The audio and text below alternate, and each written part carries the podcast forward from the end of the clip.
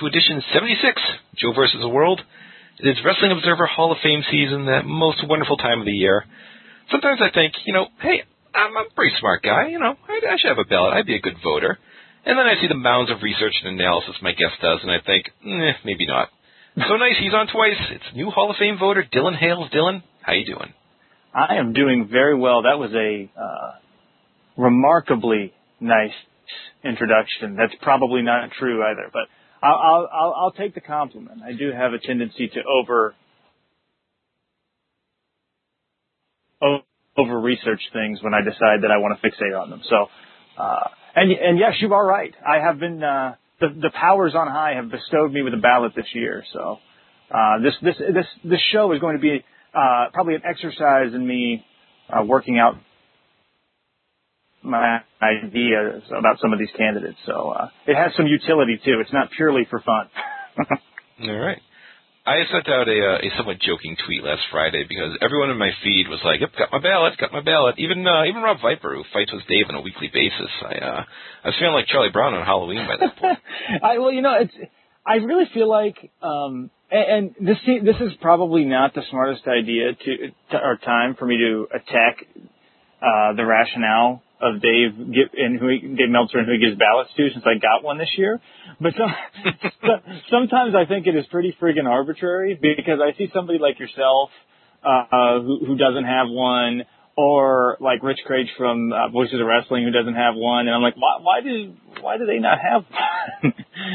but uh, I I don't get it. The only the only thing I can tell you is uh uh you know if you if you if you're willing to exchange long tedious emails with Dave, it probably increases the probability of you getting a because yeah. I did that a lot this year.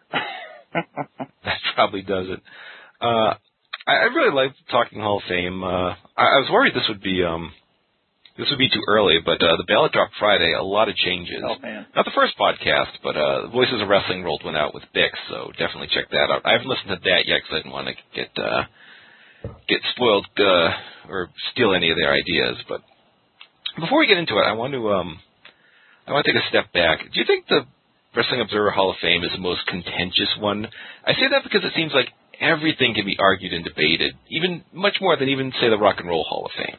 Like certainly, certainly ring work is um is up for debate. I'm sure there are wrestlers you despise that others you know would vote in based on their ring work and but even even things like drawing power you know people look back and say, well, Superstar Graham had a lot of help on the undercard during his run that was so great, and so and so didn't. And if you look at someone like the fabulous Moolah, who was a women's champ for three decades and one of the most famous women wrestlers ever, someone thinks she's a slam dunk. Others, I think, Bix called her the worst candidate on the ballot. Yep. So.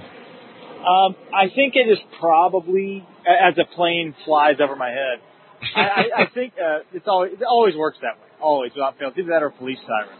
Um, I I feel like uh, it is probably I don't know if it I can't think of any existing Hall of Fame that is more debate. I mean, obvi- you could argue the baseball Hall of Fame if you're cross if you're comparing across you know uh, fields or whatever. Be, just because of all the steroid stuff and the, the PED issues and things that have popped up in recent years, um, and, and I think sort of the relation, the issue there with the Veterans Committee, which I think is always sort of controversial with certain people, and um, so I, I, I guess you could maybe argue the Baseball Hall of Fame, but even there, I don't feel like you get nearly the intense debate about individual figures. Usually when you see debates like with the Baseball Hall of Fame, it's big picture stuff. It's like, well, how do we deal with these guys who were cheaters?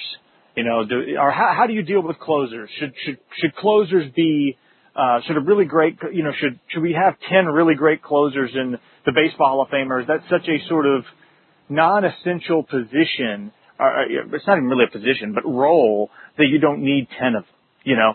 Um, yeah. Whereas with this, you know, a lot of the debate, uh, in fact, the majority of the debate focuses on a, tons of different individual candidates. So I think on the macro level, or, or the micro level rather, almost for sure, the uh, Wrestling Observer Hall of Fame is the most uh, consistently debated debated Hall of Fame, and it's debated year round. I mean, even when the hmm. season's not going on, you can still find people arguing on, on Twitter or on message boards or, or whatever about, you know, sort of individual guys and things coming up. And I'm probably one of the more guilty parties there, but I'm certainly not the only person doing that. Now, just um, just getting into the, the voting process, how do you feel about the, the minimum requirements, which is uh, 15 years or age 35 with 10 years of experience? Do you? I, I really think the minimum age should. I think 40 is a good number. Some people push for higher, but I think when you're 40, your your story's largely written. I don't. I mean, there are always exceptions, but I don't know if you're going to do a lot after 40 to where you know, you're going to drastically change. Like, oh, you, you'll get over the hump somehow. I, you know, I, this is a strange thing to say, but to me, um, I think John Cena is the last guy uh, for a variety of reasons. But I think he's the last guy, and I didn't have a ballot last year or, or whatever. But whenever he went out, I can't remember if it was last year or the year before, but it was, I, you know, I think it was two years ago actually. But the the, the point is, to me, John Cena was the last guy where um, it was pretty clear, even at 35 or however many years in the business he was in at the time, at the existing minimum requirement, basically, that nothing he could do after was gonna gonna hurt him. I mean, he he he he'd reached that point. and more to the point with Cena, I felt like because there were people saying, "Well, I'm not going to vote for anybody who's an active wrestler." Uh, who's in the prime of their career, and uh, which I think is sort of the point that you're driving at here. And I, mm. as a rule, I agree with that. But I didn't like the idea of Cena being the guy people vote against because there's already this insane bias against the guy. And I, to to me, he's the last guy. So like last year when Tanahashi got in, you know, and this is a huge thing with me, but I, I thought it was ridiculous because I thought it was way too early.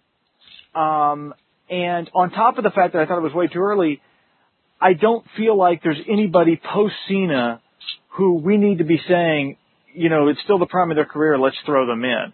Unless something major happens, unless we have another huge boom period or something of that ilk, I feel like that period is sort of closed. So it's not so much that I have a problem with the existing time frame. I'd be perfectly fine with bumping it to 40 or even 45. In fact, if Dave were to put something like that to a vote, I'd probably vote for 45, to be honest. Mm-hmm. But um, it's not so much that I have a problem with it as it stands, so much as it is I don't think that there's anybody now like CM Punk, for example, who's on the battle this year. Um, there's no reason he has to go in right now. We can wait for five years and think about CM Punk. There's no, mm-hmm. there's no compelling reason why we have to vote on him now. There's no, there's no, I mean, there's a good, there's a good argument, even if he never wrestles again, that his candidacy is going to look better in five years anyway. So yep. there's, it, it's a, it's a tough question. And I, I understand the arguments on both sides, but ultimately I would rather err on a more restrictive and harder to get into Hall of Fame, which is why, you know, 40 or 45 would be preferable to me. All right. And um, just kind of, it's kind of a weird question as you, you look at, at candidates here. There are some, I imagine as you've been a fan a long time, more and more candidates are coming up. You've basically seen every facet of their career as it happened, with Edge, Punk, and, and Randy Orton coming up. Whereas, as to me, someone like the Junkyard Dog, who's back on the ballot this year, I was only aware of him when he came to the WWF. I'd never experienced his Mid South run, and to do so, I would have to, have to research, go watch old tapes, what have you. Or someone like a Big Daddy, who I'd never heard about till well after the fact.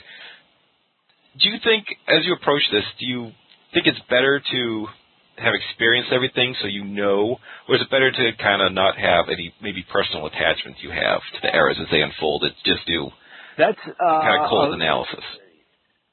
Yeah, I mean that's a really tough question, but it actually is something I've thought about before because you often um, people like myself who who uh, really get into the research end of a lot of these guys.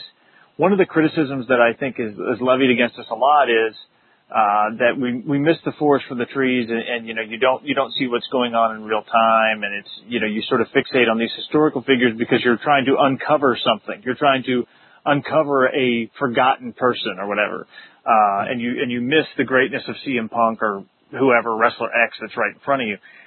I don't. I'm not entirely dismissive of that notion. Um, however, when I look at the actual guys who who are you know do fall into that category of guys where I've experienced the entirety of their career or are close to it at the very least. Um, they tend to be guys where I think the negatives are really easy to point to. And, uh, I, you know, and, and like, Edge is a good example, and, and I don't even know how you want to run down this going forward, so I, I don't want to go too deep into this with Edge, but I'll just say, if you look at Edge's, you know, you know, for all the positives that somebody like, because Dave Meltzer, uh, you know, I don't, he's never publicly said he vote, votes for Edge, I don't think, but it's pretty obvious that he votes for Edge and thinks he's a Hall of Famer. And, yeah. you know, to me, I look at Edge as somebody who lived through his entire career. I don't even think he's all that close to being a Hall of Famer. Um, and when I, when I look at, you know, when I sort of step back and look at some of the metrics and analysis and research that I would apply to other wrestlers from older eras, you know, I don't think really that helps Edge all that much. Like if you look at Edge's WrestleMania record, uh, and who he wrestled on WrestleMania, where he was placed on the card, how those matches were promoted, he certainly doesn't feel like a Hall of Famer. So, um, it, it's, to me, this is a, uh, that's a tough debate. I think it is easily, I think it's easier to say no to people um, from the historic region or from a you know the older era in a more dismissive way. But I also think it's probably easier for us to um, overrate them and sort of see things that aren't necessarily there if we're not careful. Uh, whereas with the modern candidates, a lot of it I feel like it's a gut feeling. Like you live through it and it's like, okay, um, yes or no, and it's it's very hard to be persuaded one way or the other because once your opinion's fixed, even if somebody's throwing numbers or research at you, it's like, well, yeah, but I lived through this. yeah. You know, it's tough. I, I don't. I don't really have an answer for that one. I think that's actually a good but difficult question to answer. Hmm.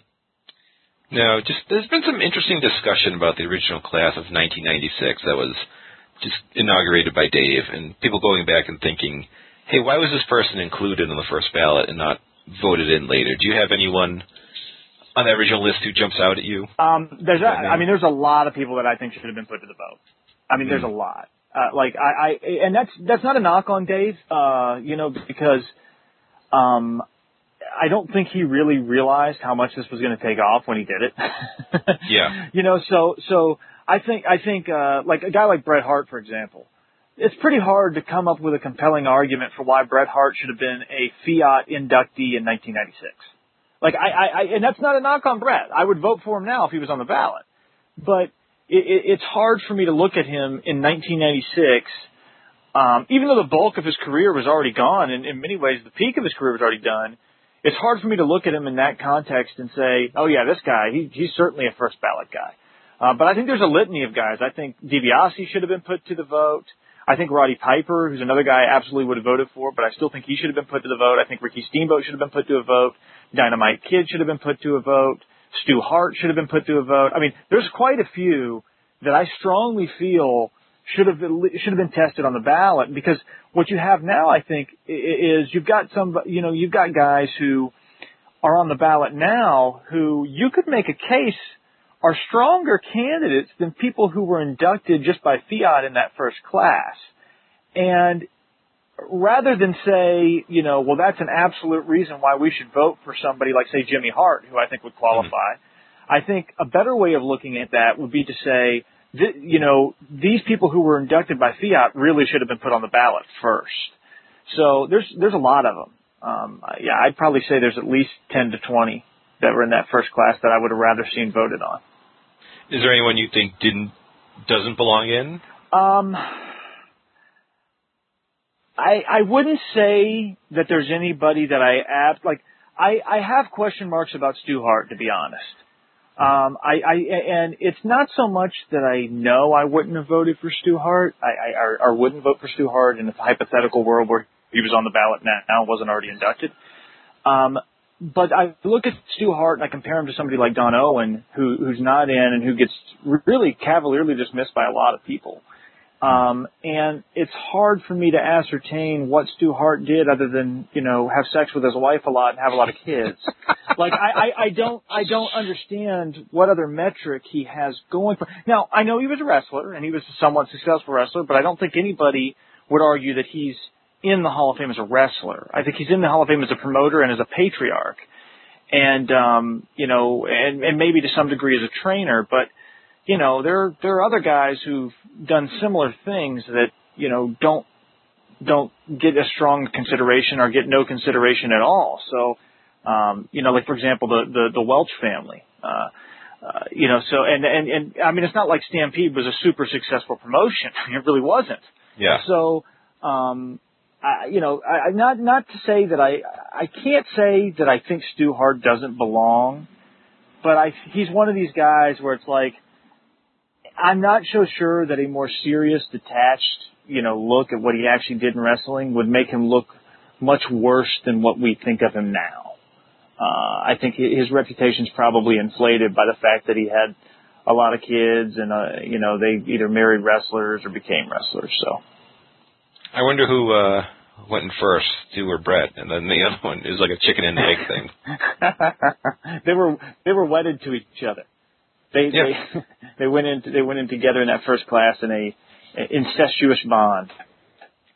Yeah, I, DiBiase was the one that kind of always raised my eyebrow, like, oh, you're okay. it's like, all right, I, I I guess, but yeah, I certainly wouldn't have a problem with him getting voted in. He was always the one that I thought, you know, first ballot, you know, with all the other names out there. Like, oh, okay. But, yeah, I mean, he's not a bad pick. It's not. It's not like.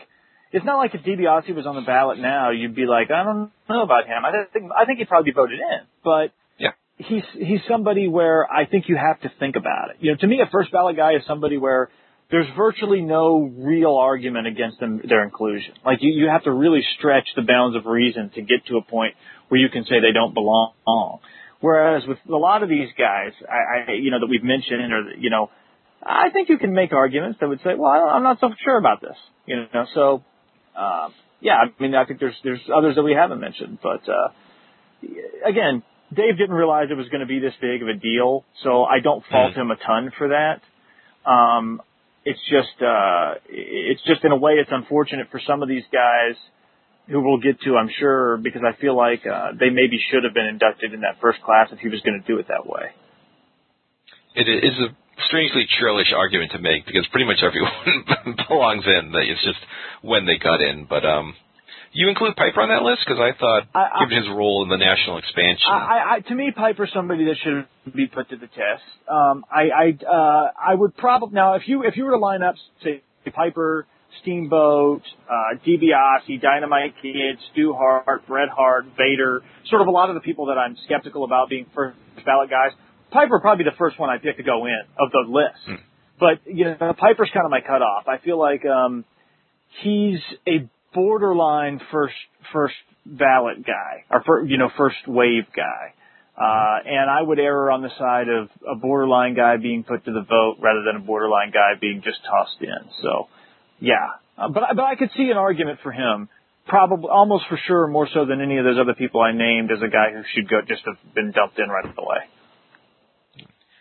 Uh, is there anyone who's never been nominated you think should at least be on the ballot?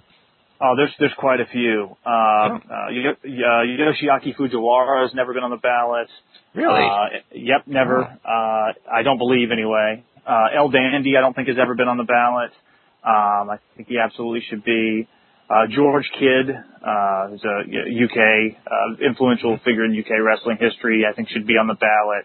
Uh, Baron Leone, uh, Lou Daro, both of those guys are sort of, uh, major figures in the history of Los Angeles wrestling. Um, there's, there's a lot. Sputnik Monroe, I think you could make an argument for as somebody who deserves to be on the ballot, who's never been on. Uh, there, there's a whole, whole lot. I'm probably forget. I'll, I'll even throw out a, a controversial, a couple of controversial ones that I think a lot of people would sort of cavalierly dismiss on the surface. Uh, I think you can make a good argument that the High Flyers and Greg Valentine deserve to be on the ballot.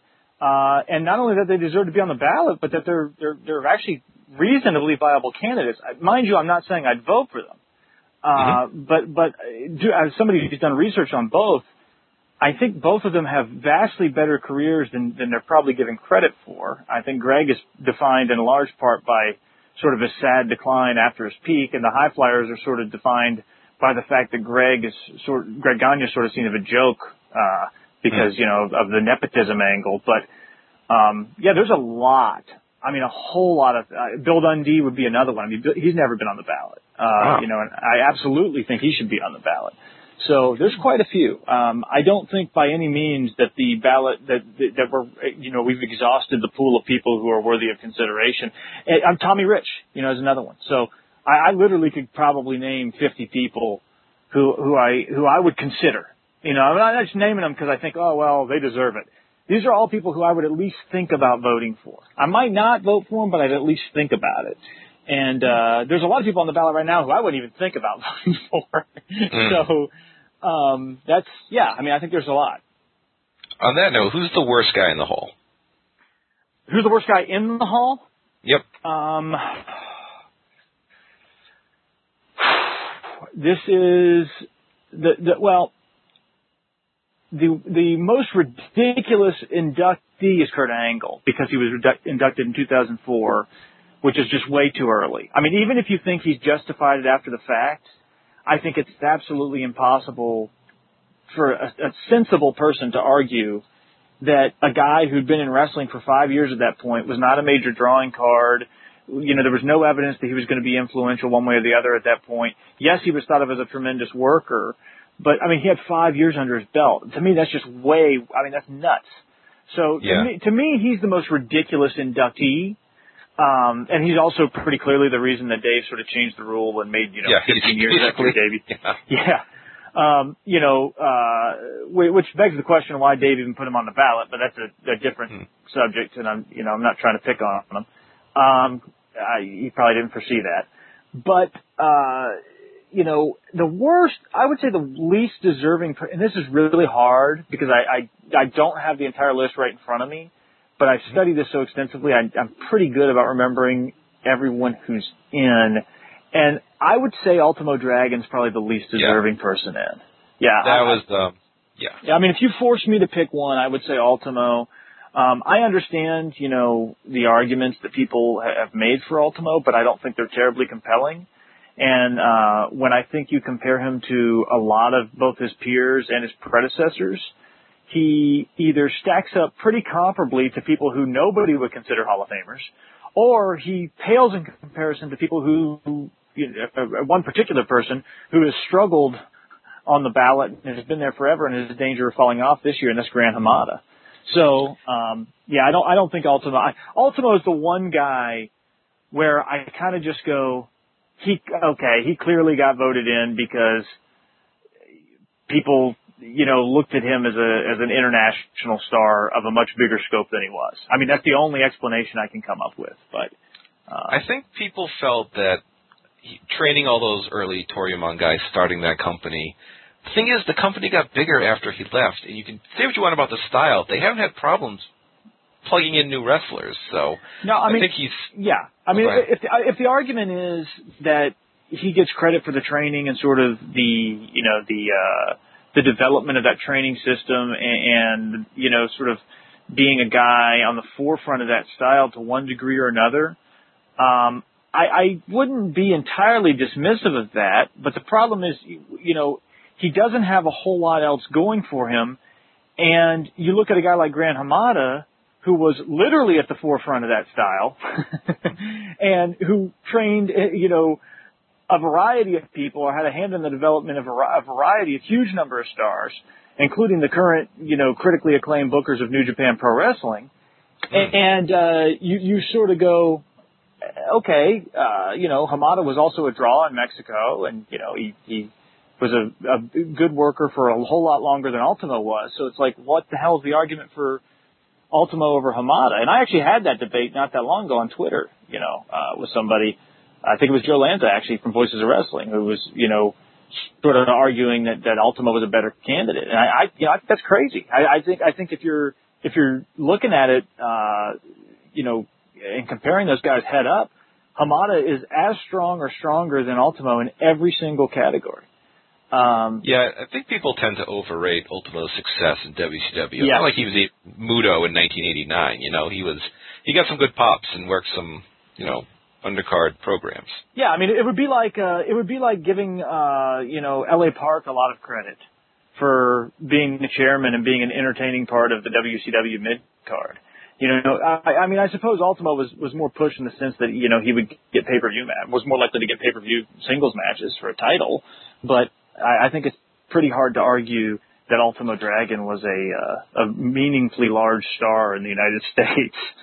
I mean, he was he he probably was never even the 40th biggest star in the United States. yeah. Uh, back to Kurt Angle for a second. If he, the rules that are in place now are in place back when he was voted in. He wouldn't be eligible till say 2009. Do you think he? Do you think he still? I mean, his run in TNA. I don't think it's a terrible positive. He didn't move numbers all that. I mean, he drew their biggest buy rate, which was not terribly large. Do you think? He, I imagine he still gets in if people were that fanatic about him back then. But I imagine it wouldn't be as as strong this uh, I, I think it's actually. I think he would have still got in, but I think it, I don't think he would have gotten in quite as easily. Um, I do think he would have still gotten in. I, he would have gotten in regardless because there are a lot of voters uh, who really favor, you know, guys who are shooters, guys who are legitimate, legitimate tough guys. I think you see that with Steve Williams. You see that with Masa Saito. Yeah, you see that with Funaki. I mean, there, there's countless guys who, who I think have benefited from that for better or worse. And I think he would have benefited from that. Um, so, uh, you know, that was going to happen one way or the other. I think Brock benefits from that now, you know. Uh, hmm. so, um, to me, that he probably would have gotten in anyway.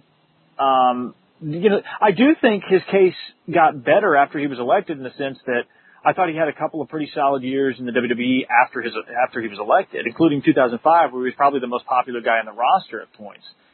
But um, I, I wouldn't vote for him to be honest. I mean, if he was on the ballot now, I wouldn't vote for him. But I also have a much lower opinion of him as a worker than, you know, probably the majority of the electorate. So.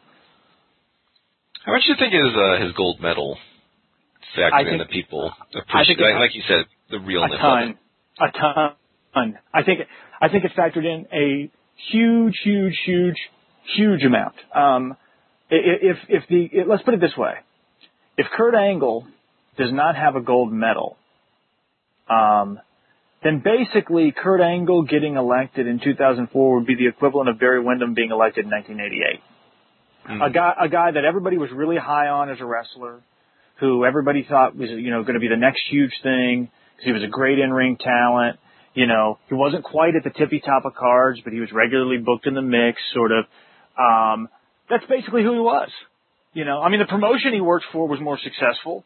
Uh, kind of, because, because Crockett did some really good business in the late 80s at times. But, um, uh, to me, that's, you know, Kurt Angle is basically Barry Windham with a gold medal in terms of when he was elected. So. All right. Well, we should get into uh, the recently dropped ballot here, and certainly the big, some big news was just dropped unannounced. Um, the big changes there are a whole bunch of people on the chopping block.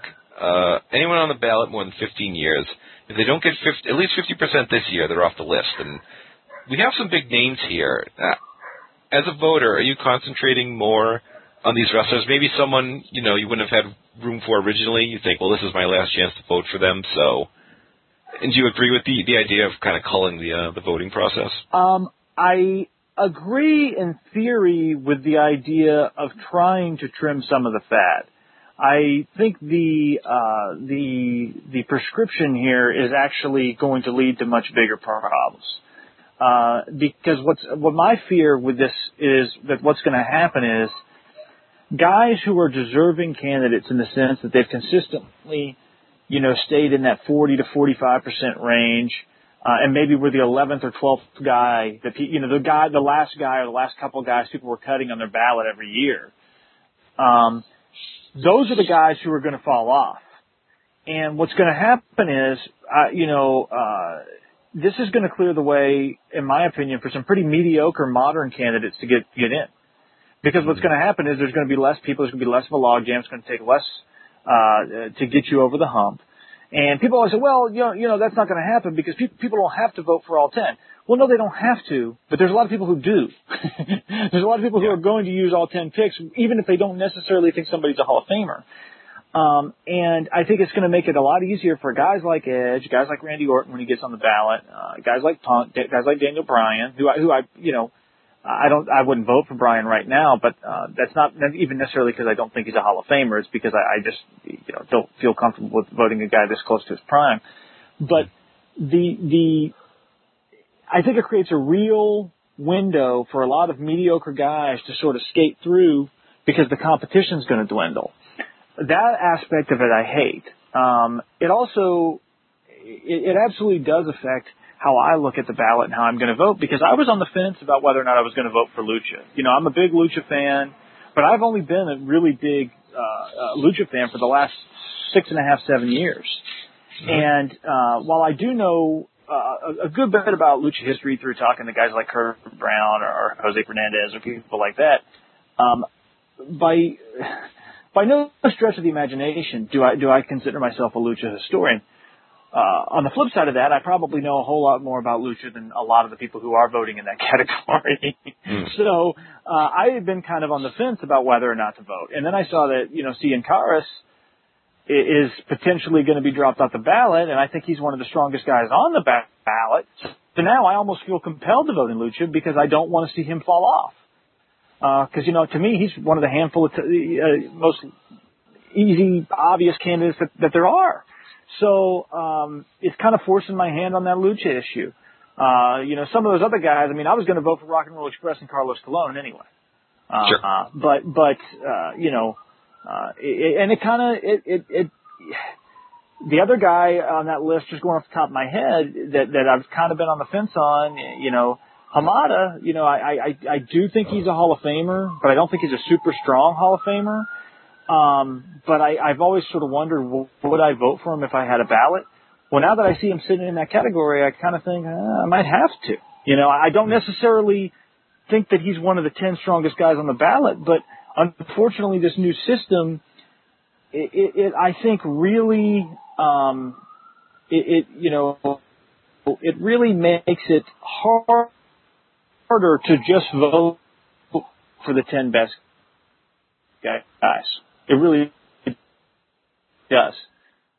Uh, because you have to take these other things into consideration now.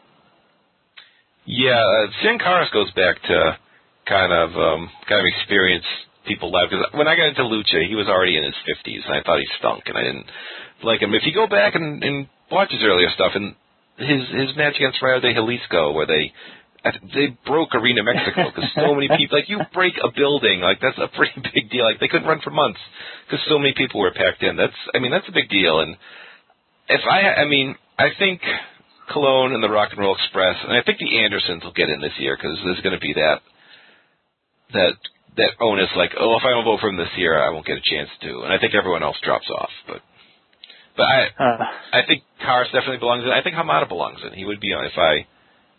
I think he would make my final ten. Because you, you wrote a strong candidate.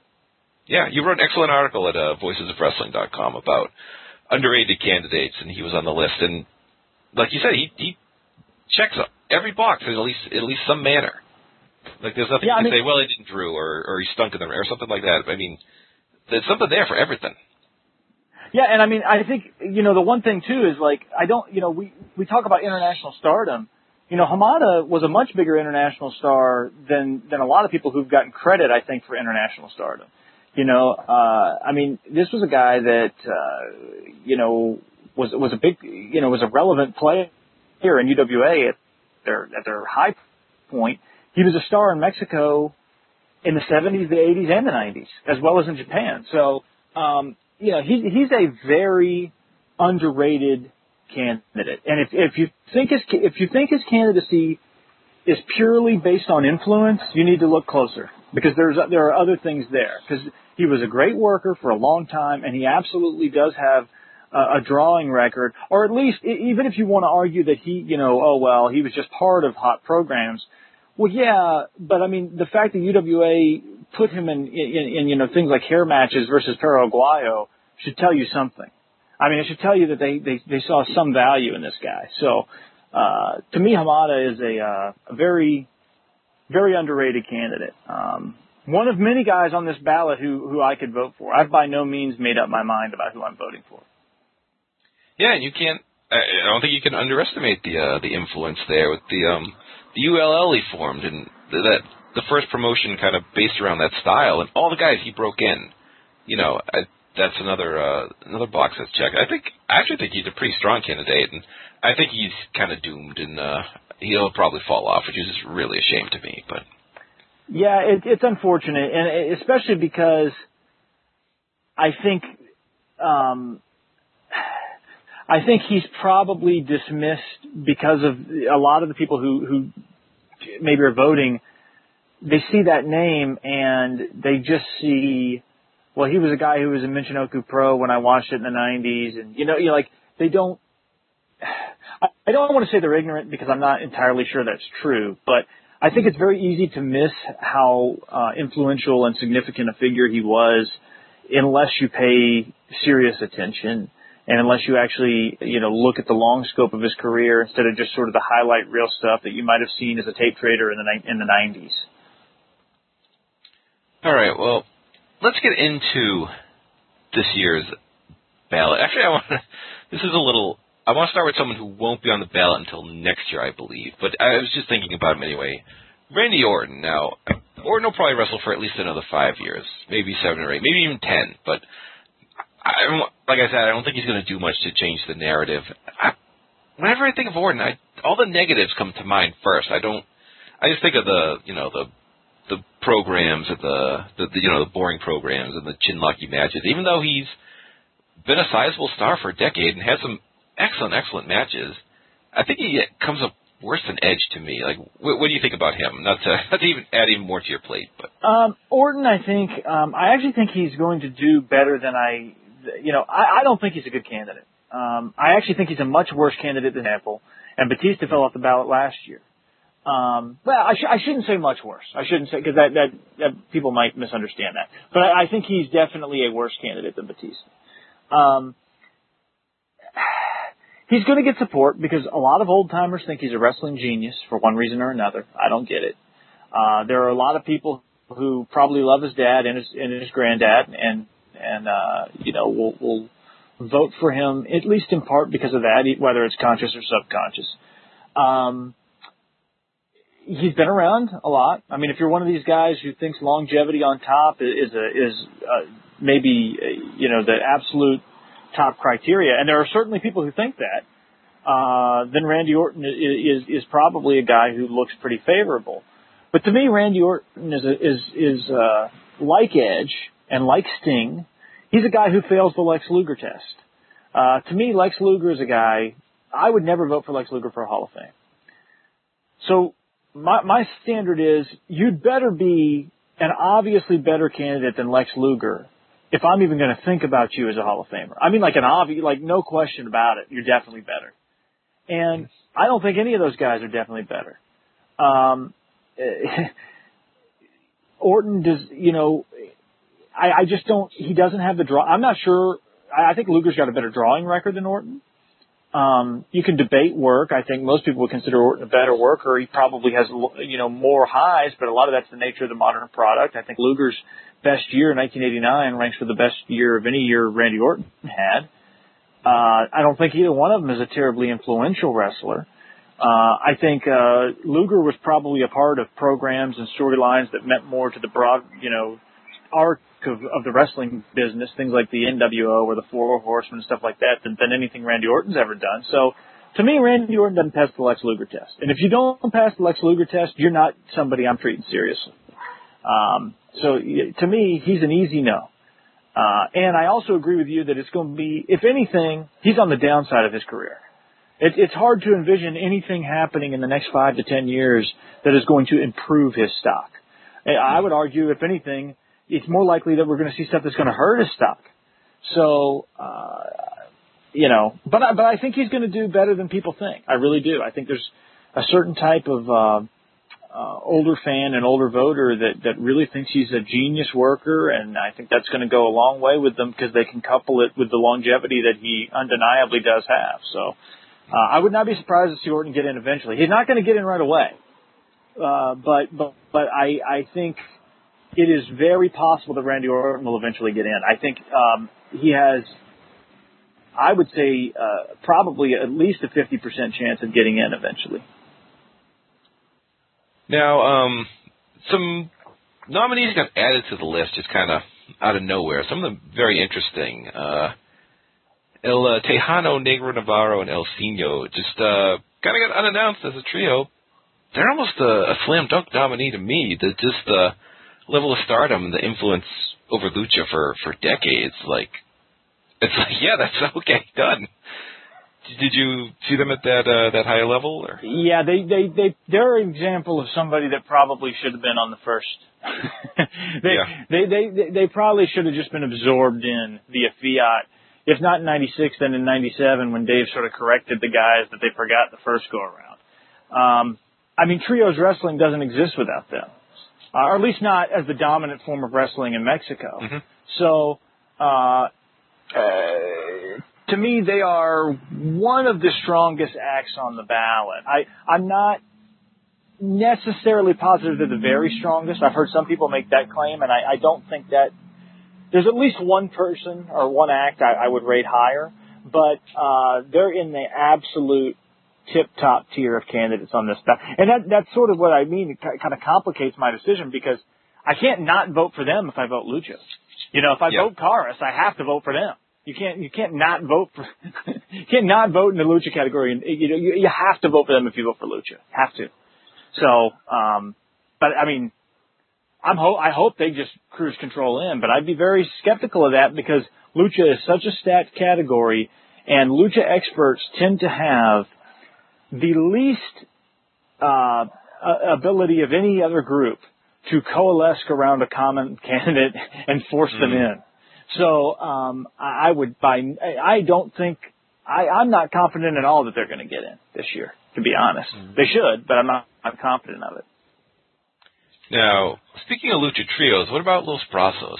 A very interesting um, candidate to me. Like big stars for a while. People might look at, at what Porky's done and you know the comedy aspect, but they were in one of the most famous matches of its era, the the triple mask match against the Villanos, and big stars for a long time. I don't think I would have room on my ballot, but um, certainly willing to listen to, uh, Um, to any arguments for them.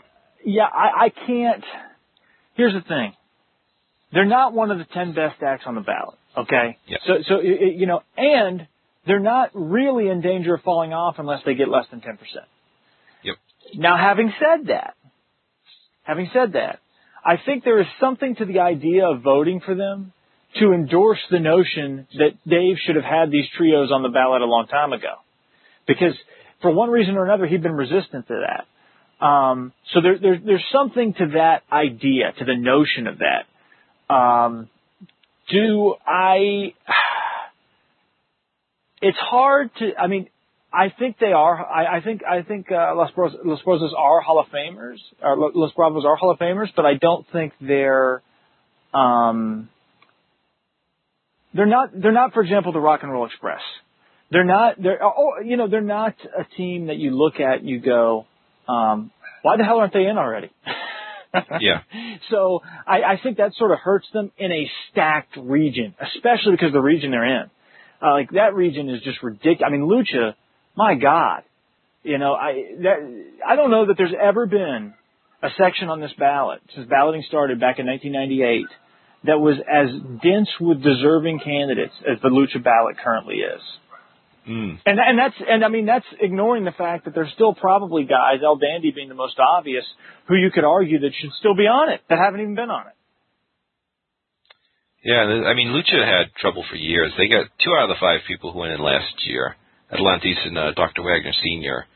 But I mean, for years they they had trouble getting anyone in, and it was built this glut up of um, of good candidates, which is kind of a shame in a way. But I guess we'll see how that shakes out.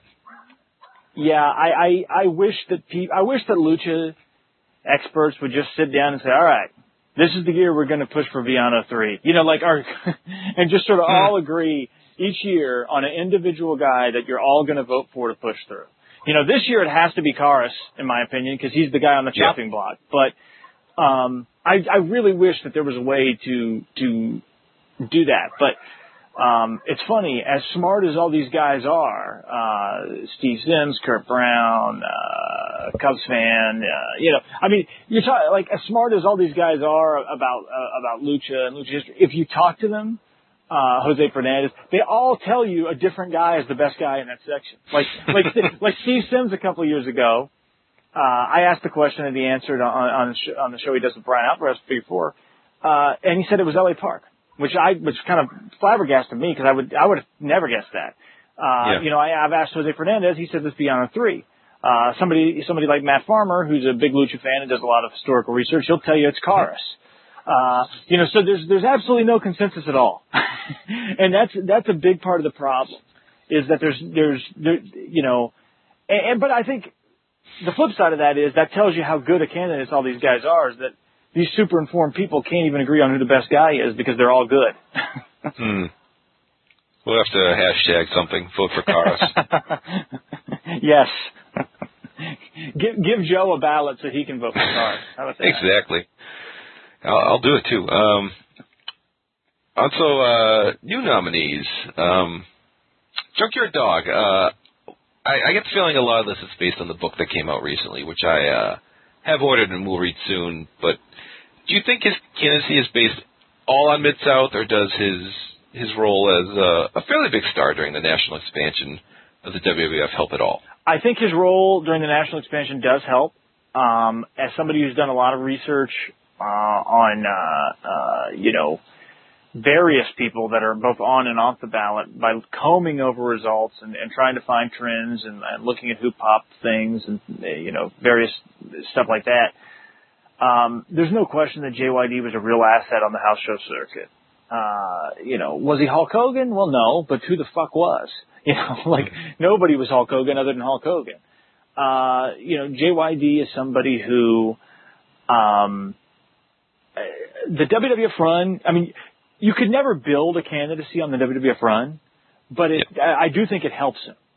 Uh, but he's also a guy where I feel like if he had retired before he'd even gone to the to the WWF, you could make an argument for him going in because he was if it like okay, uh, you know this is going to come across like an odd comparison. Um, and, and actually, there's a, another entity on the ballot that I think is an even better comparison to this person. But if JYD, compare them to say uh, Tiger Mask.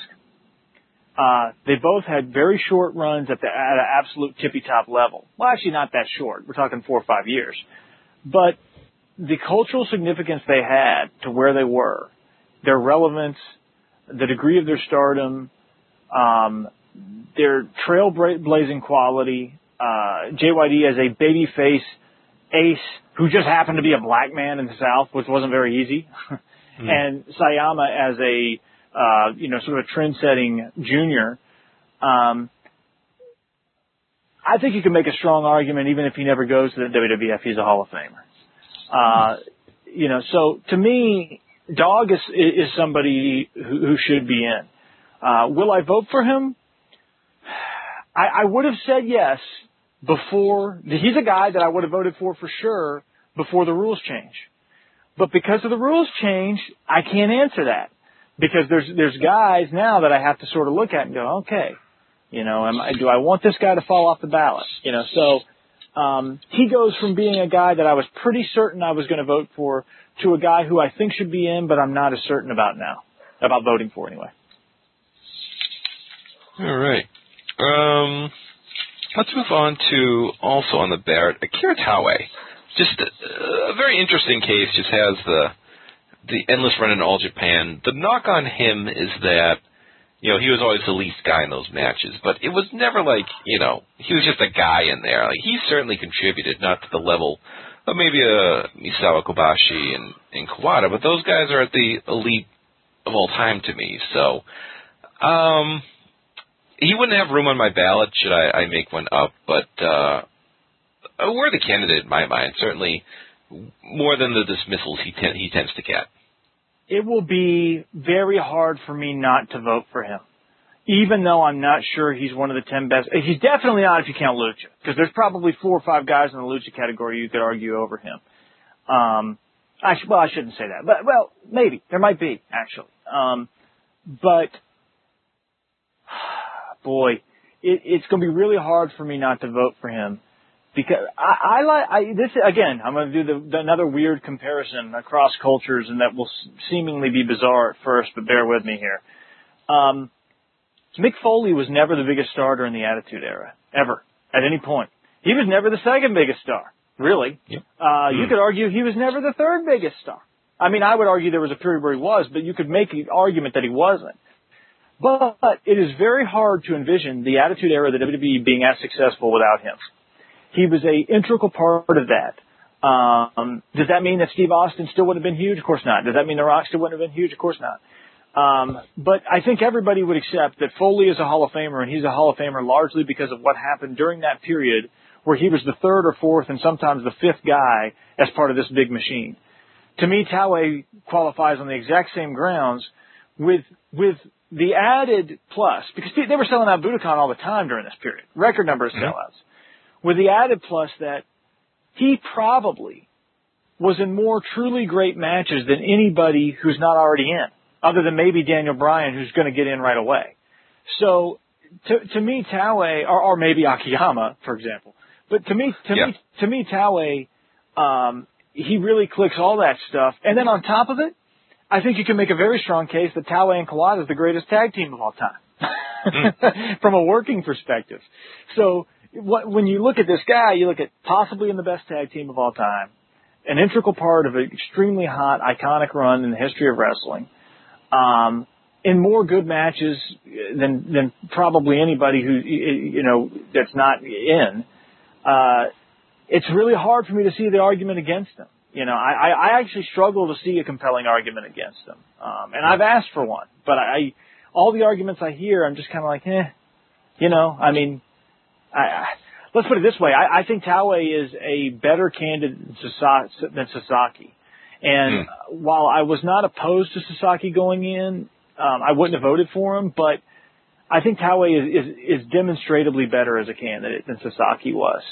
Uh, you know, and Sasaki got in last year, so Now it's interesting you mentioned the tag team because uh, Tenzan and Kojima were added this year. I'm I don't think that's gonna go anywhere. They they've been a good tag team. I don't think.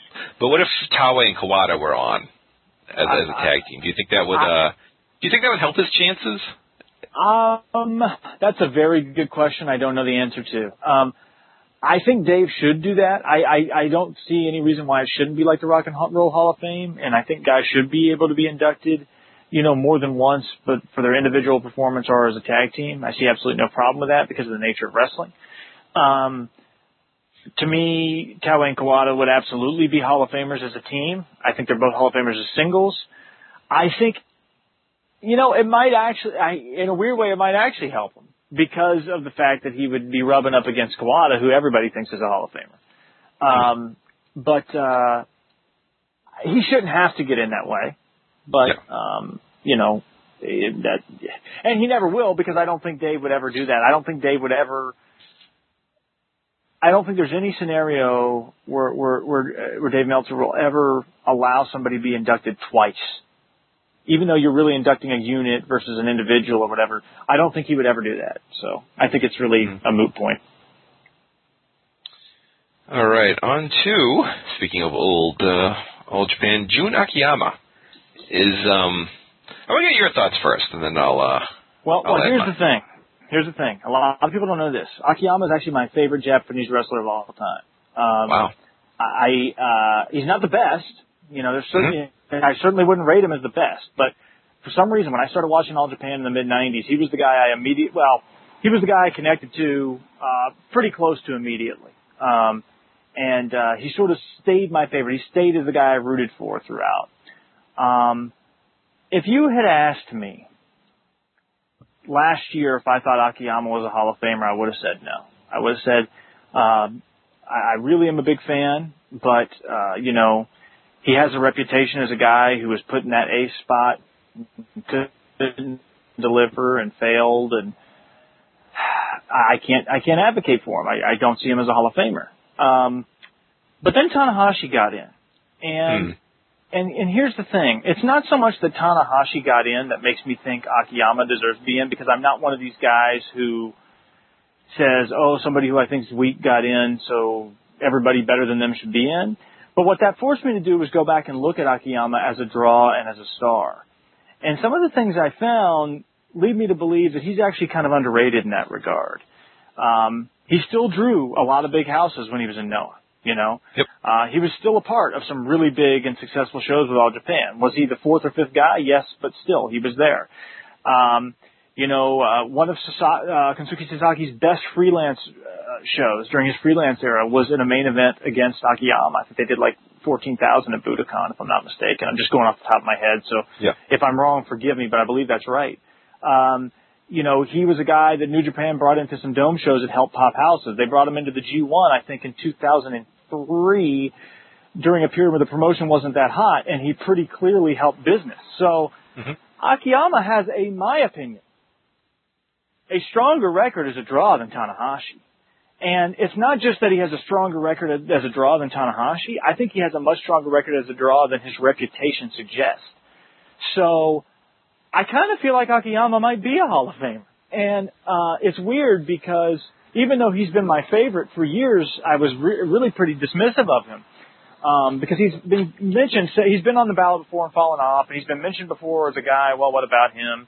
And I've always sort of dismissed him, but looking more closely at him, um, I don't know that I would vote for him. I don't know that I'm there yet, but I, I kind of think he might be a Hall of Famer.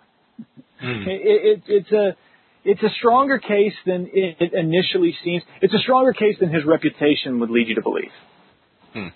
It's uh, it's funny. Uh, I know uh, Alan on uh, his last show kind of mentioned like you could have he could have been the Kurt Angle of his time, given how quickly he he picked it up and all the great matches he was having immediately on those criteria. He could have gone in in like say 2000 if uh, yeah if those if he had if he had won a gold medal somewhere. That's a great point.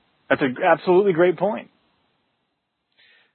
But uh, I just he I get the sense he just never lived up to his potential of those early All Japan days and what people thought of him. And some of that's the, the way the business went. Some of it's on him. But I, I, I just have a, I would have a hard time. You're right, Joe, and and that's that's what's kept me uh, for years from considering him. But let me just throw this at you, okay? Do you really think Kensuke Sasaki ever lived up to his potential? Mm. I mean, because to me, I always saw Sasaki and Akiyama as parallel guys in a lot of ways there were guys that came up as the other guy after the you know the the, the big stars and the generation that preceded them, and they were the people that the company was going to put faith in. I mean, you could argue that Sasaki did better in a way, in the sense that he was on he was on or near the top of a lot of dome shows, but that's just because New Japan happened to run dome shows.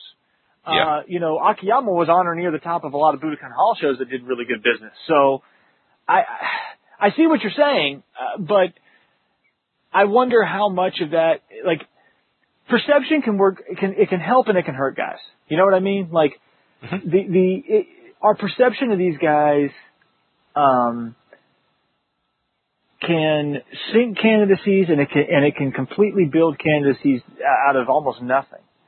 And, uh, I do ultimately think that it's true that Akiyama did not live up to what people thought he would be but I'm still not sure that doesn't make him a Hall of Famer. It's it's weird. It's mm. a hmm. weird thing with me. Um, I know Alan, for example, thinks he was the best uh, Japanese wrestler of the 2000s, if not the best wrestler of the 2000s. Hmm. You know, and that, that's a that's another thing. You know, if you believe that, you know, I'm not a guy who believes anybody should get in on ring work alone, but that's a hell of an argument to buttress your your your other stuff. All right, and um, I don't know if it's the last candidate, but kind of a big one, already hotly debated, CM Punk, who basically retired this year. So you would think his um his story is all done, but like you said, his his candidacy is going to be his legacy is really going to unfurl in the next few years as you know the WWE signs more indie guys and pushes them in high level roles, and if they succeed, I think that's you know he's kind of Rey Mysterio in a way the way he broke down doors for not not the level Rey was, but he broke down doors for this whole group and, and changed the business really. I, you know what? I actually disagree with you. I think in some ways he would be even bigger of a of a uh, a, a door breaker than Rey in some ways. In the sense of now Rey on an individual level, I think overcame more because a guy, uh, uh, uh, you know, uh, yes, he's American, but uh, as far as they're concerned, he's a Mexican in in, in a mask who's five three. you know, like at an yeah. individual level, it's virtually impossible to over to to to imagine anybody in the United States overcoming more than Rey had to overcome. So, but in, in terms of you know setting a standard for others, there's not a lot of guys who have really come after Rey that that have been huge successes. You know, uh, along the lines of Rey. I mean, there are guys you can sort of point to maybe here, there, and, and but um, I don't know how much of a trendsetter Rey's really been. Um, hmm uh, he, I think he, I think his strength is that he's such a uniquely great candidate because nobody was able to do what he did. Uh, whereas Punk, you're right. Uh, you know, I think it's very, you know, people forget. People say, oh, well, somebody would, else would have just come along and this could have happened anyway. That's possible. Maybe it's even unlikely. But people forget the WWE, if you look at the stars in the generation before Punk, Randy Orton, John Cena, and yes, I know Cena nominally worked indies, but let's be serious. Um, uh, Batista. Uh, these were guys who were factory made. They were WWE factory made. And that was the idea. We're going to build these guys in a laboratory. Uh, and, and, in some ways, that's still the idea. The difference is they go out and find the talent from the indies and put them in that laboratory. or at least they have a willingness to do that now. Um, but at that time period, I'm not sure that mentality was there. I think they were looking to develop an entire whole crop of stars, and there was that huge fear when WCW and, ECW closed down. Oh my God, where are the next stars going to come from? What are we going to What are we going to do? We, because we don't have this cycle anymore. All the territories are dead. All the competitors are dead. Who are? Where are we going to get people to cycle into the talent pool as fresh guys?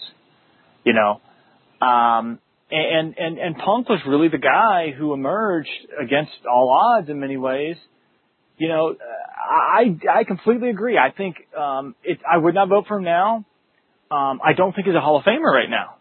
But in five years, when we have a, a, a better picture of his, uh, uh, you know, the influence argument, um, that's a different story. You know, he he could end up being a guy that absolutely was a huge influence in in, in several ways, really. So to me, uh, I can't vote for Punk now, um, and I would really strongly advise people not to, because I don't think he needs the votes now, and there's other people on the ballot who need them more. But uh, it's hard to, it, you know, he's, his stock, I think, will actually go up. I think in five years he will be a better candidate than he is now. All right. I think that's largely it for the new for new people. Uh, I think George Scott's on the ballot too. Do you have any quick thoughts on him? Um, not. Eh, I mean, not particular. That's a that's a that's a weird section of the ballot that I'm super that that you know I'm super interested in um, mm. for completely different reasons. Uh, I'm glad George Scott's on the ballot. I think he probably should have been on there before, but he's not anybody that I would feel confident confident about voting for. All right. Uh, so what I want to ask you about is kind of the the Apter I know both Bill Apter and uh, Stanley Weston are on the ballot. Where do you where do you fall on on them and their their possible representation in the hall? Um, I think the magazines having no representation in the hall to this point. point, and by the way, when I say that, I mean the magazines period, uh, including the Japanese magazines and the, mm-hmm. the Mexican magazines. I think it's the biggest blight on the Hall of Fame's record because you know in Mexico. Uh, there were a lot of guys who were created whole cloth, literally created as stars because of the magazines.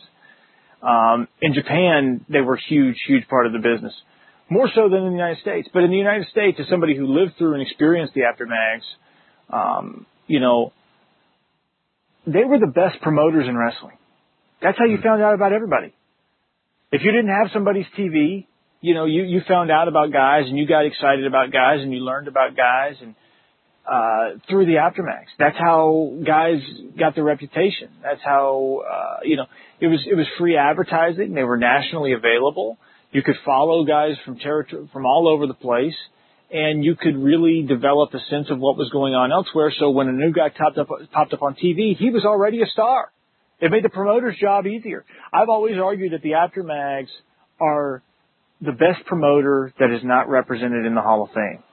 Uh, and I think they should be represented. Um, the question of whether to represent Apter and Weston, you know, um, for a long when, when it was just Apter on the ballot, I argued that Apter deserved to get the vote just because we needed somebody to rep, to be representative of the magazines because it was ridiculous to me that there was no representative. But now that Weston's on the ballot, I think that's who I support, uh, and I will vote mm. for Weston for sure because to me, uh, you know, this, this, is a guy whose publishing career in, in, in publishing pro wrestling goes all the way back to the basically the post World War II era, right after World War II. Um, I think boxing and wrestling and some other things he published back then. Uh, it continued all the way up until, you know, whenever. uh, pr- basically present times because PWI, which still exists in some capacity, is, is still. I don't know if I don't, I don't think London owns it anymore, although I could be wrong. But the point is, it, it, it developed from him. Um, you know, to me, Weston is every bit as deserving as uh, Roy Shire or, or mm. any or any promoter of that. I mean, he's not as deserving as Vince McMahon, you know, or somebody like yeah. that. But um, I would say he's more deserving actually than Roy Shire, to be honest. I, I think he's. I, I I would actually put him at a level below, uh, above almost all the, ma- the major regional promoters, but below the big national promoters, because I consider I consider what they did promoting, uh, not just you know media, uh, because their role was effectively to promote guys. Uh, has anyone from Japan or Mexico representing the magazines ever been on a ballot of any kind? Uh, no. Uh, it's just, it, I agree in the sense like the, the magazine should have some representation. It's just hard to vote for them before. I, I just think that they played such a bigger part in Mexico and Japan than they did in the states. It's hard to vote in that sense, like uh, vote the U.S. ahead of them, if that makes sense. And um, also on the on the point of creating stars, I know I people point like someone like Lex Luger, who got a massive push in the magazines, got scooped up quickly. But I, I don't think he would have languished in Florida I mean, flipping burgers after too long. You know, it just I don't know. I don't know if that that part's overstated or not. I I came a little later to the Apter mags than some, to where they, you know, I think I th- they lost a lot of their relevance. But I think I think star creation. I th- I do think they played a role in creating stars, but I think what was far more important was that it made it easy for you know if if Bruiser Brody was coming to town and you'd never seen Bruiser Brody, but you knew him from the magazines, he was already he was already a star. It wasn't so much that they created them as that they were able to develop the narratives that already existed of existing stars and pass them around in a national way because they were the only national media. You know, I mean, for a long time before there was cable, that was the national wrestling media. And then even after cable, you know, only so many people had it, and there was only so much wrestling that existed on cable. So they they had a great amount of utility, in my opinion. Um, as far as outright creating stars, uh, Mexican magazines certainly did that. Uh, I don't know that so much that the Apter magazines could lay a claim to that. Um, although you could make the case that a guy like Sabu, even without the Apter magazine, mags, maybe doesn't take off quite as much. But uh, one way or the other, um, I, I think they need to be represented. And for the record, um, you know, uh, David Bixenspan, our good buddy Bix, made this point uh, last year on a, on a show that uh, you know myself and Dave Musgrave did for, for Wrestling Culture. Uh, you know, maybe there should be a journalism wing for the Hall of Fame. Maybe that should be its own wing. Um, I actually think there's a decent number of candidates uh, that you could that you could take seriously and think about when you start getting into the realm of uh, of magazines and uh, uh, stuff like that. But um, who knows? I mean, that's just food for thought. Do you have your uh, at least a preliminary ballot done? Do you have the, or do you have like like you know I, 15, 20 names you need to whittle down? I have a lot of names I need to whittle down. I mean, you know, I, I could basically off the cuff tell you the guys that I'm strongly considering. If you want me to do that, I sure. mean, uh, like okay, um, from the historical candidates category, uh, and this is literally off the cuff. I don't even have the ballot in front of me, although I could easily pull mm-hmm. it up. Um, I am strongly, I, I almost certainly will vote for Enrique Torres. Um, there is a very good chance I'll vote for Kenji Shibuya, who I actually wrote up in the Voices of Wrestling uh, uh, article that uh, you mentioned earlier. Um, I am also considering uh, Mr. Wrestling 2, uh, Pedro Morales, and uh, to a slightly lesser extent, the Andersons. Mm-hmm. Um, in the modern U.S. performers category, I absolutely will vote for Ken Patera. I have no choice. I'm, the funny thing is, I'm not. I'm actually. I'm actually not even sure he's one of the ten, 10 best guys on the ballot. But uh, especially with some of the new new inclusions. But I have to vote for him. I mean, you can't do the amount of research I've done on this guy and not vote for him. And I absolutely do think he's a Hall of Famer. Uh, so I'll definitely vote for Patera. I'll definitely vote for the Rock and Roll Express. Um, I'm trying to think often. JYD is one I'm strongly considering, but I don't know for sure. Dick Murdoch is one I'm strongly strongly considering, but I don't know for sure. Ivan Koloff, I, I probably will vote for. Um, I think that covers those guys. Uh, I will not vote in Euro uh, Europe. I, I just don't feel like I know enough. I, I again. I probably I probably know more than some of the people who vote in the category. Uh, hmm. but that just means they shouldn't be voting in the category. um, uh, for Japan, uh, Taue, Hamada, the Sharp brothers, and Akiyama, all four of them, and Volk Han, all five of those people. I mean, like, mm. I, yeah. But see, the thing there is, I think okay, three of those I think are pretty borderline. So, um. You know, and then uh, in Mexico, uh, pretty much everyone other than Vampiro. I mean, you, you can basically take the whole list as somebody I'm considering. Uh, and then when you get to the other category, the infamous other, uh, I will definitely vote for Carlos Colon, who in my opinion is the best person on the ballot. Um, I will, there's a good chance I would vote for Mark Lewin, uh, although the rule change makes me wary again. Um, so that's another one I'm, I'm considering. Uh, and then, uh, in non-performers, um, non-performers is actually fairly easy because of the fact that, um, you know, none of them are really under the gun and you get to pick five. yeah. So I'm definitely voting for Jimmy Hart. Mm-hmm. I'm definitely voting for Stanley Weston. Um, gosh, I don't have the list right in front of me, so I, I'm definitely voting for Don Owen. Uh, that, there's no question. I think he's an underrated promoter, uh, underrated figure. Um, I know there's at least one other definite. Uh, Jarrett, Jer- Jerry, uh, Jerry, Jarrett. Jerry Jarrett is an absolute definite. Um, those four are absolute definites, and there might even be a fifth definite, but I do not have the ballot directly in front of me. Uh, uh, oh, oh, Crockett, uh, uh, uh, oh, Okerlund. I'll vote for Okerlund. Yes. Yeah, I, I actually don't think Okerlund is a definite in the sense that I don't really think it's bad for him to be off, mm-hmm. but he's such an enduring figure, and I feel like he's part of the wrestling lexicon in a way that very few people in history have been.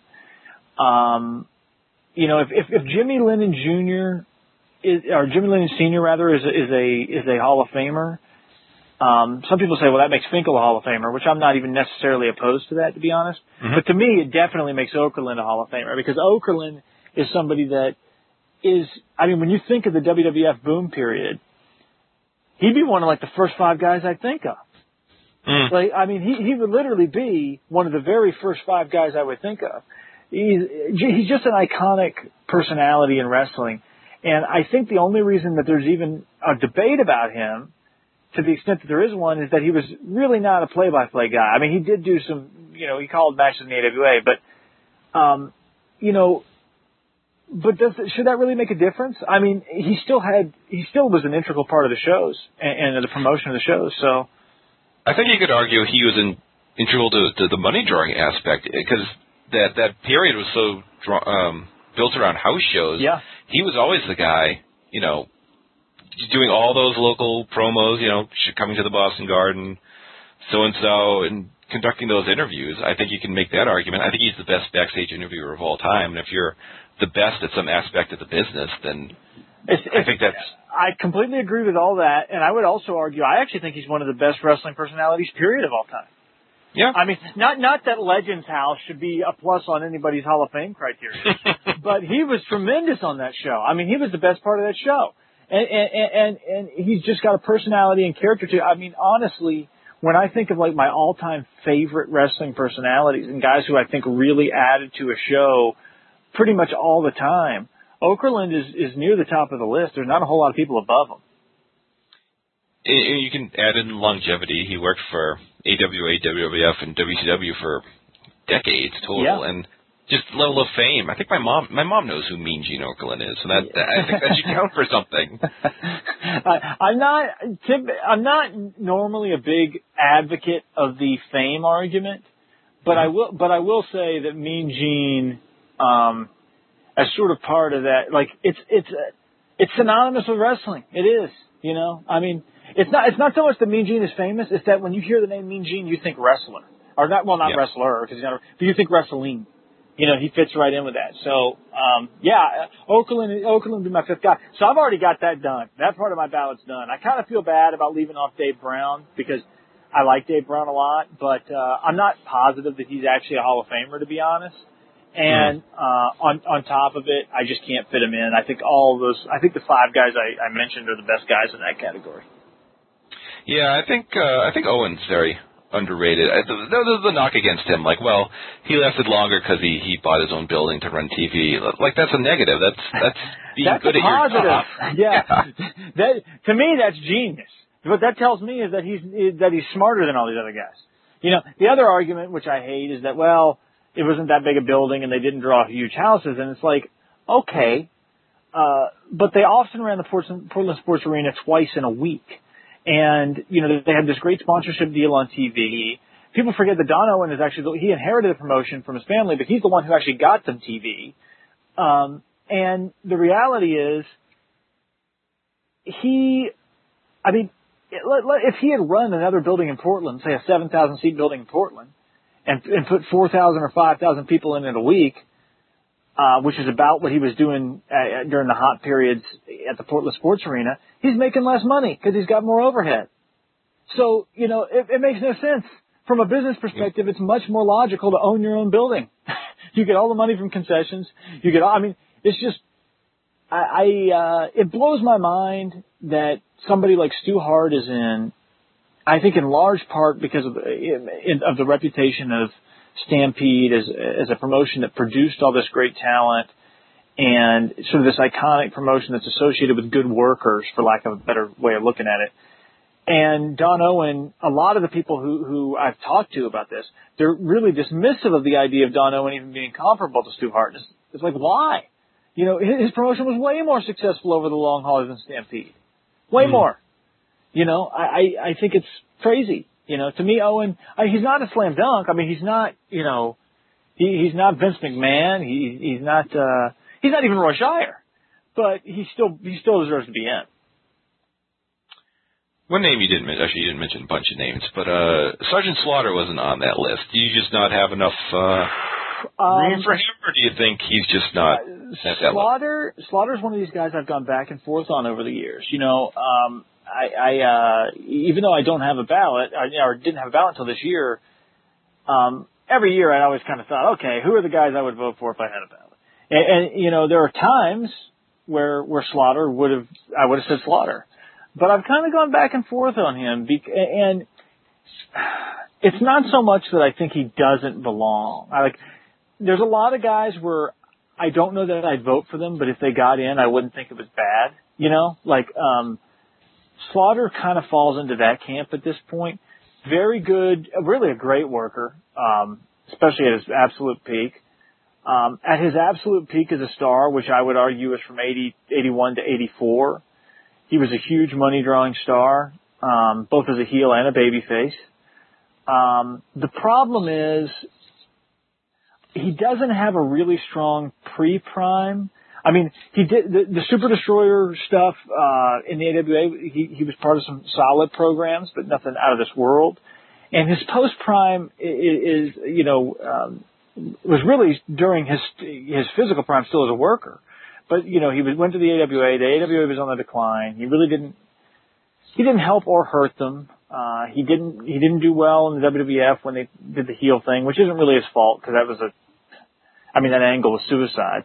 But um, it's tough. It's like I don't think his three to four year run of greatness is as good as the three to four year run of greatness of somebody like JYD. Nor do I think the stuff that comes after it or before it is as good as JYD's stuff that sort of is around the margins to make just one comparison. You know, to make another comparison, like, you know, yes, Slaughter's famous. Yes, you know, he, he had some, some crossover appeal, which I do, do think has value, but to make a, another comparison to the guy who I'm, I'm sort of known for researching, Ken Patera, I think most people would compare those two, like, just on, on paper and say, well, Slaughter's the better candidate. You know, he, more name value and, uh, whatever.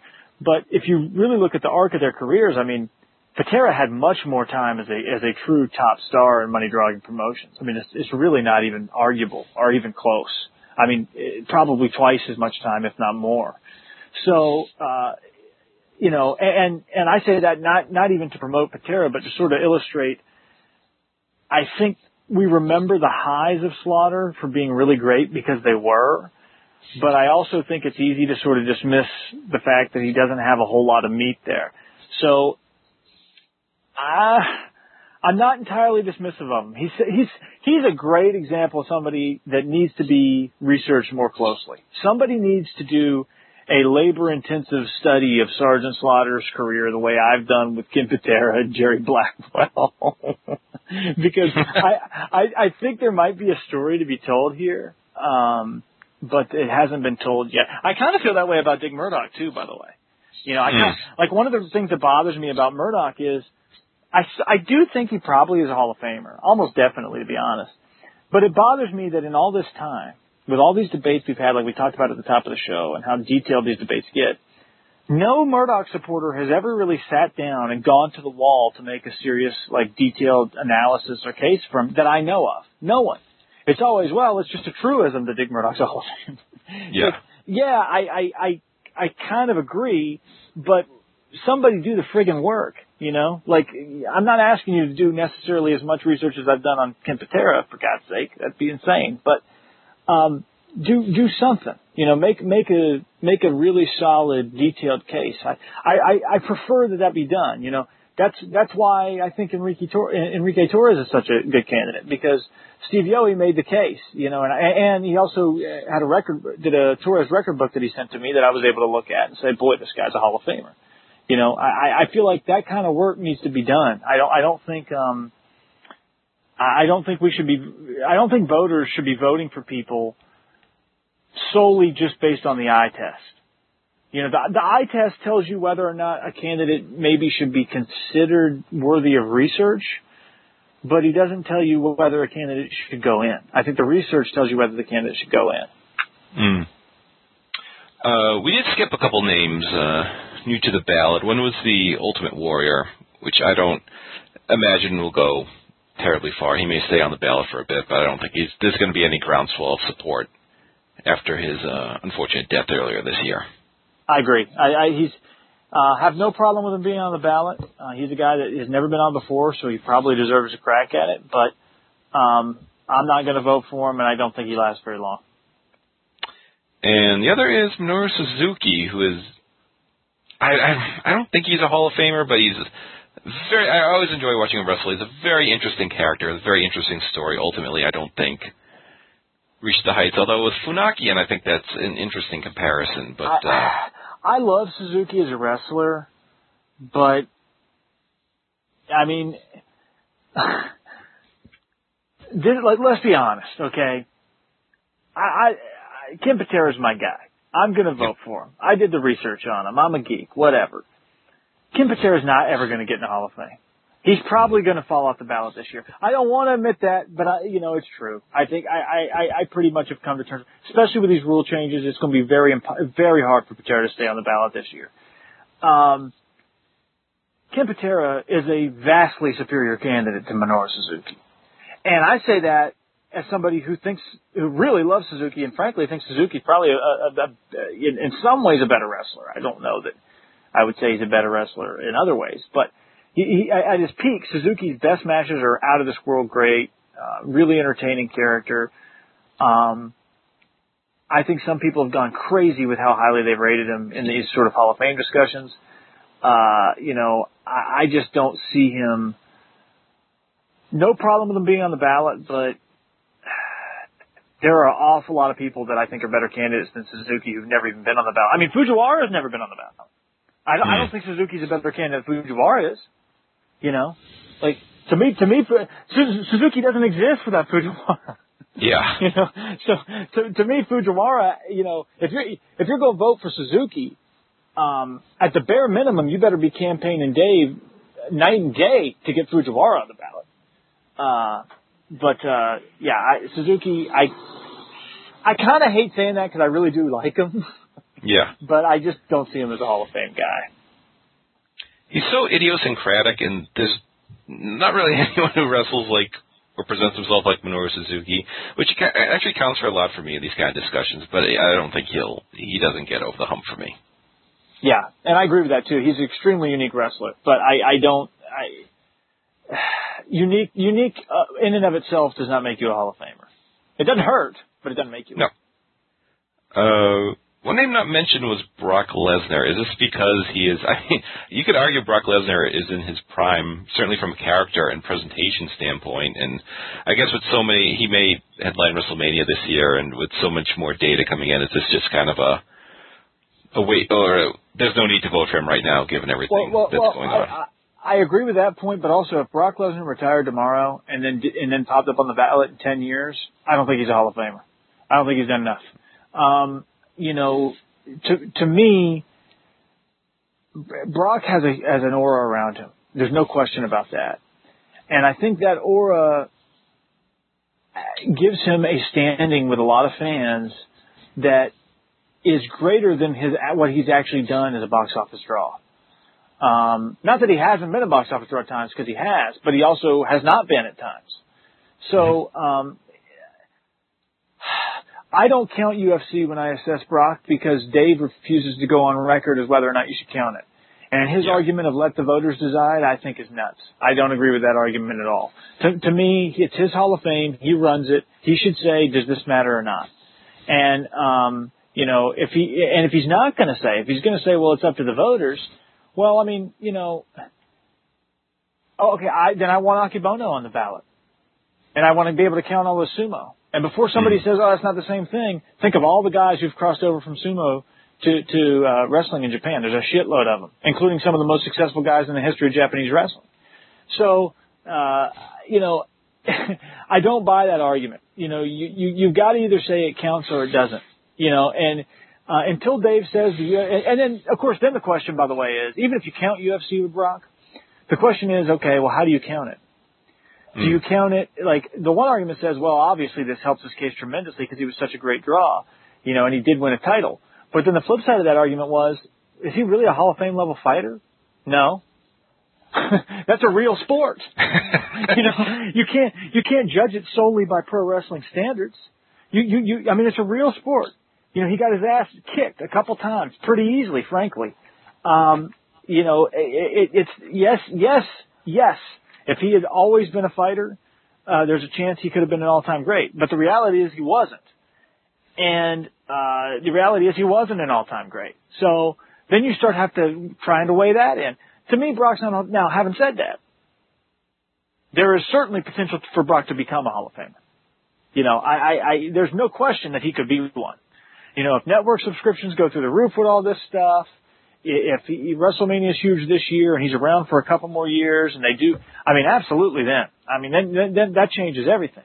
But as of this moment right now, I don't think he's a Hall of Famer. But I will tell you this, I think he gets in this year. I think he gets in this year. I don't think he should, but I think he gets in this year.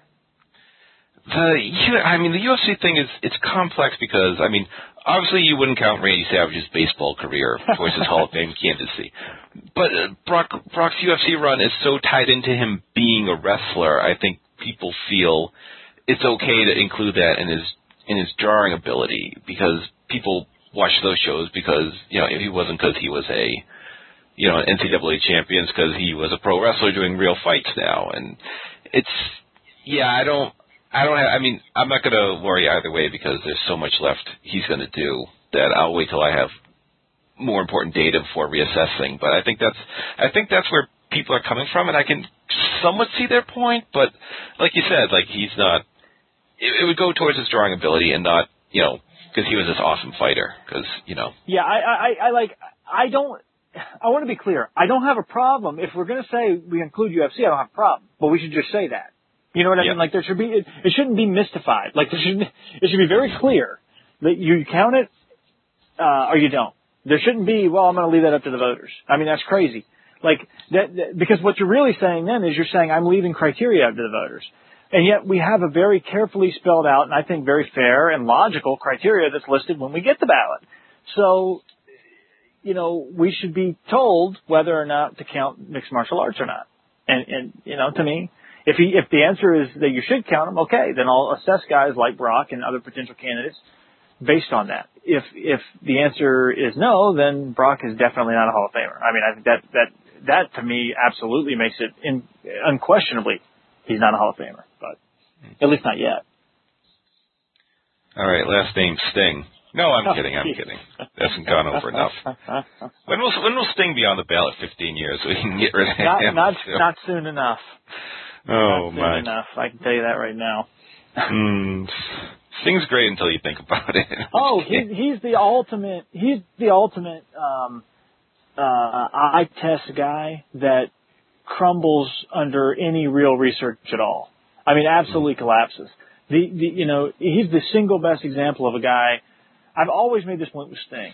His biggest positive as a candidate is he wouldn't look out of place next to some of the other guys who are in from that era on a list just because of how he was presented by his promotion. But when you start looking at him closely, I mean, I don't even, I really don't even think he's close to a Hall of Famer, to be honest. I, I just don't think it's close.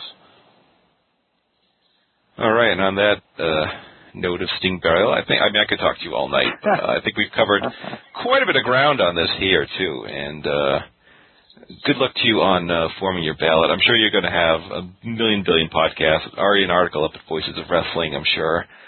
Lots and lots of debate to come. Uh, any plugs you want to uh, get into? Whenever the next wrestling culture is coming out, please let us know. Oh yeah, it's it, it it'll be it'll be very very soon. Uh, hopefully within the next week. Although I can't guarantee anything because I've been crazy busy lately. Um, uh, I am still doing writing at voicesofwrestling.com. I missed Impact last week because I had a family emergency. Hopefully I won't miss it this week, uh, barring any uh, emergencies. So I'll still be doing those reviews for the time being. Um, you know, voicesofwrestling.com is doing tons and tons of Hall of Fame coverage. So uh, expect a lot of different articles. I'm going to try and write at least two more, uh, if time permits. Uh, you know, it, it, maybe not before the ballot uh, is due, but before the results come back. Uh, I'd like to have them in both before the ballot's due, but I don't know if that's realistic. Um, but uh, one way or the other, uh, you know, there's going to be tons of coverage there with all of us. So, uh, yeah, uh, wrestling culture. I don't know what we'll do next. We've been talking about doing a John Cena show uh, where we run down his career, and I think there's a pretty good chance that'll be the next thing we do. But since it is Hall of Fame season, it could very well be a Hall of Fame show. So um, it could be either or, or both. Who knows? Uh, and the only other uh, plug would be to follow me at Dylan Waco if you like uh, smart ass comments and obscure references to figures that have absolutely nothing to do with wrestling being put into a wrestling context. Very, very fun. One of the I don't follow a lot of people on Twitter. I follow Dylan. 'cause It's always, uh, always a good time. And a note on my end: I will be joining the Voices of Wrestling family probably this upcoming Friday. I will be bringing my Wrestling Podmas column, where I listen to every stupid wrestling podmas uh, podcast. You don't have to. I will tell you what is good, what is bad, what is worth listening to, and uh, and all that. They offered to uh, put it up, so I believe we'll be doing that probably this Friday, hopefully. So That is keep an eye that's awesome. That is awesome. Welcome aboard. And, and this might be what gets you your Hall of Fame ballot for next year, Joe. Oh, I, well, you know, Alan, uh, our good friend Alan, um, put in a word through uh, to Dave for both me and Rich. So uh, haven't heard back yet. I'm sure Dave has uh, better things to do. than, you know, probably off covering the next UFC or what have you. But uh, here's hoping. I would hope so. But if not, I still have a lot of fun discussing. Absolutely. stuff, so. So uh, that is going to do it. We are going to be back uh, early October, I would say, with our, I guess, annual tradition of talking to the Cubs fan after he comes back from uh, from Mexico for that big trip. The things he saw, and uh, he can spread the word to uh, vote for Thin Caras down there. There we go. Hashtag vote for Caras. And uh, then after that, November, we'll get back to 1996, uh, off my rump, and watch uh, Good Friends, Better Enemies. So that's going to do it. And Dylan, I thank you again for this. We had a couple audio hiccups, nothing too bad, and uh, still a bunch of fun talking to you, as always. And uh, we'll get you on uh, down the line, I'm sure. It was awesome, Joe. Thanks for having me on. Okay, all right. Thanks everyone for listening. Talk to you